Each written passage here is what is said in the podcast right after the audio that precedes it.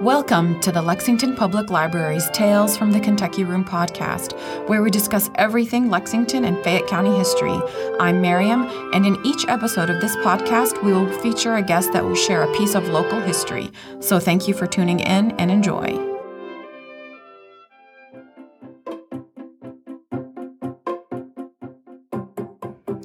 Hi, everyone. Today, our podcast guest is Denise Shanks. She's going to tell us the story of Smiley Pete, the infamous pooch that roamed the streets of downtown Lexington. Denise Shanks is a librarian at Central. She has been with the Lexington Public Library for 25 years. She specializes in genealogy research. So, if you have any questions for Denise, you can submit them on the podcast link at our website or come visit her in the Kentucky Room. Take it away, Denise. Thank you, Miriam. All right. Smiley Pete, a friend to all, a friend of all. The legend began. Around 1944, a small white and black dog claimed an area of downtown around Limestone and Main Streets as his territory. The dog was humorously called the Magnificent Moocher, the Panhandling Pooch, or Canine Conman but his friends called him Smiley Pete for the way he greeted people with a toothy grin as his tongue lolled out of one side of his mouth. Pictures of Smiley in the newspaper show him with two black eye patches that make him look like he was wearing an old fashioned aviator's helmet and goggles. He soon grew to be a medium sized dog who had become rather portly in his last years. Speculation had it that he was a mix of Spitz, Shepherd, and Bird Dog, but no one knows his parentage for sure. Rumor held that there was a Winchester Kennel Club prize winning grandmother on his family tree as well. Some folks said that his owner had tried to keep the dog at home, but the pooch always returned to the streets where he took up permanent residence at the four corners of Limestone and Main, and in the hearts of many citizens working and living in downtown Lexington. So it was natural that Smiley Pete became a local celebrity and a favorite filler with the two local newspapers, the Herald and the Leader. Both papers printed stories to update locals about the antics and welfare of the affable pup. Jack Lewin, a reporter with the Lexington Herald, wrote an article about Pete that was published in the January 1955 issue of a national outdoors magazine called Animal Life. As he aged, the papers published pleas to stop giving him candy so the plump pooch could get down to a healthy weight. This canine, man about town, trotted the streets at Liberty which was a luxury had by fewer and fewer dogs by even the 1940s, because leash and fencing laws for dogs were being more strictly enforced.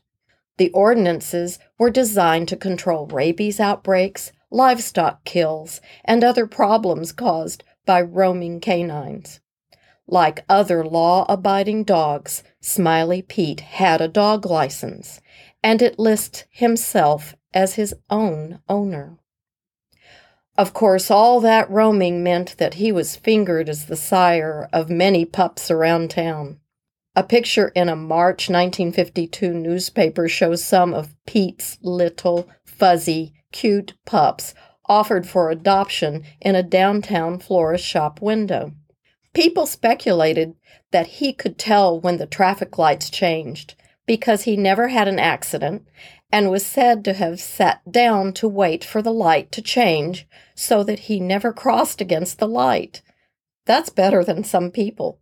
Pete stayed mostly around the intersection of Main and Limestone, but occasionally he would venture south to UK campus or as far north as 3rd Street. He became a frequent drop in student at some UK classes popping in and out as it pleased him. How many students wish they had had that kind of freedom? He seems to eventually have worked out a regular route, enjoying food, water, and treats along his way. He was a mannerly gentleman who lived happily on the dog loving largesse of admiring Lexingtonians and did not lack for food, baths, or medical attention. Pete did have his faults, though. He was always barking at loud trucks and motorcycles. He didn't care much for keeping clean, and he absolutely refused to stay inside even when it was for his own good. When bad weather came, Lexington City policemen would fix up a cardboard box thickly lined with papers. They put the bed near the setback doorway in front of the Brooks clothing store at 101 West Main. Then there were several rabies quarantines in the city during his reign, and the friends of Pete made sure that he was put up in the opulent quarters of the Del Tor Veterinary Clinic at 171 North Upper. When he wasn't protesting the undeserved imprisonment, he was using the opportunity to charm the furry ladies who were likewise confined at the establishment. This probably accounted for some of the pups who later showed up in newspaper photographs. Smiley Pete did seem to be claustrophobic, though, as a photo in the Herald showed when one night he got closed up in a store.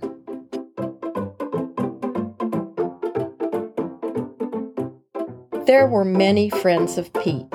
It seems many people willingly responded to care for Smiley. People like Owen Williams of the Williams Drug Store, Mr. and Mrs. Robert A. Welch at the Welch's Cigar Store, George Saras of the White Spot Restaurant on Main, employees and patrons of Furlongs and Coney Island restaurants on Limestone, or Carter's Supply up at 339 West Short. He received veterinary care and frequent baths at Del Tor Clinic on North Upper Street, thanks to donations from his friends and neighbors. And remember those policemen on the night beat and the shop owners who made his bed in the inset doorways up and down Main Street.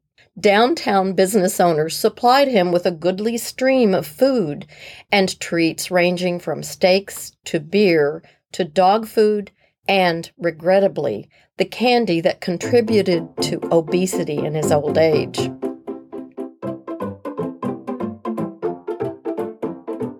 He had plenty of fame, but no fortune. Much of Pete's life and plenty of his shenanigans made front page news in the Morning Herald and the Evening Leader. Often his friends and patrons, who were downtown business owners, featured him to advertise their stories, services, or community events. Quite a few citations can be found in the microfilmed photographic index of the Herald and the Leader, for pictures taken by staff photographers of those newspapers. One of those photos shows the panhandling pooch eating dog kibble right out of the hand of a Carter Supply Company employee. In another photo op, the town's freshly washed Goodwill ambassador mugs for the camera in Pete fashion, with his signature laughing smile and a shiny red bow around his neck. This was to kick off the Christmas shopping season for downtown shops. Various charitable fundraisers used his photogenic charm. A picture published in March 1956 shows the magnificent moocher decked out in official looking Pete sized Red Cross volunteer purse and shoulder band.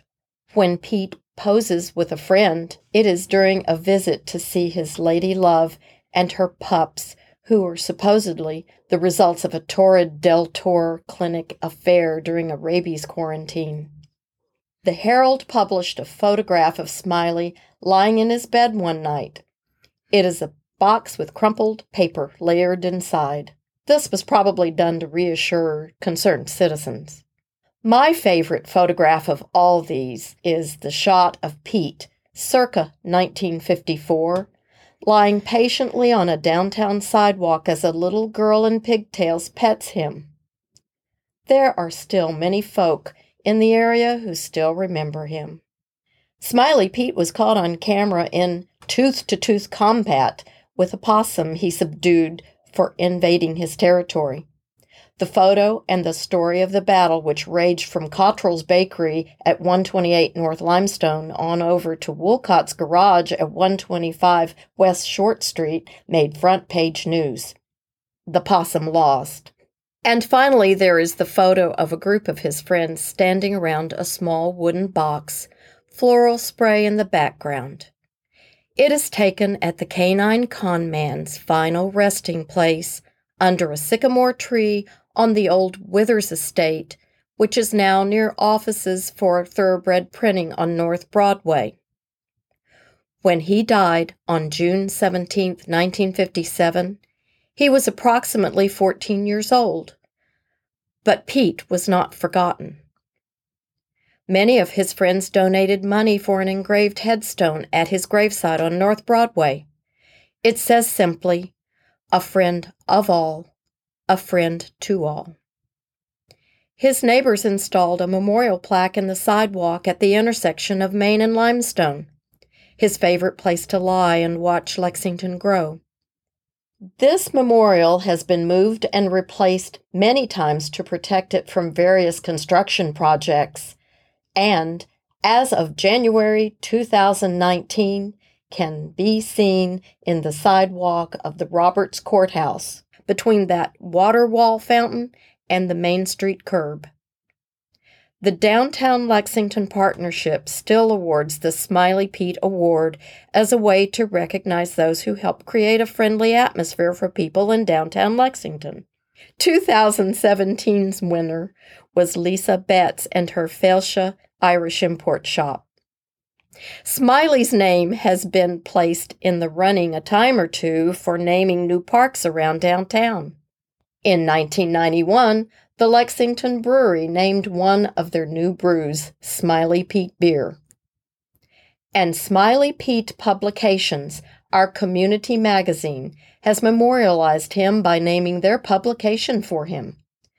They posted his story on their website at smileypete.com if you want to take a look at Smiley Pete's story, check out smileypete.com. For nearly 14 years, Smiley Pete was Lexington's town dog. He was known as the most magnificent moocher, the panhandling pooch, the canine con man. He was Pete, Smiley, or as it says on his headstone, Smiley Pete, our dog.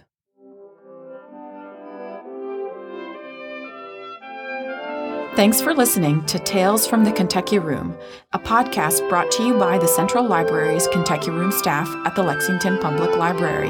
If you enjoyed listening, please take a minute to subscribe, rate, and review the podcast on Apple Podcasts and Stitcher. If you have any questions about local history or genealogy research, you can visit us in the Kentucky Room to use our collection and newspaper microfilm or you can email us at elibrarian at lexpublib.org. That's elibrarian at L-E-X-P-U-B-L-I-B dot org. I'm Miriam, and we'll be back with another trip down Lexington's memory lane.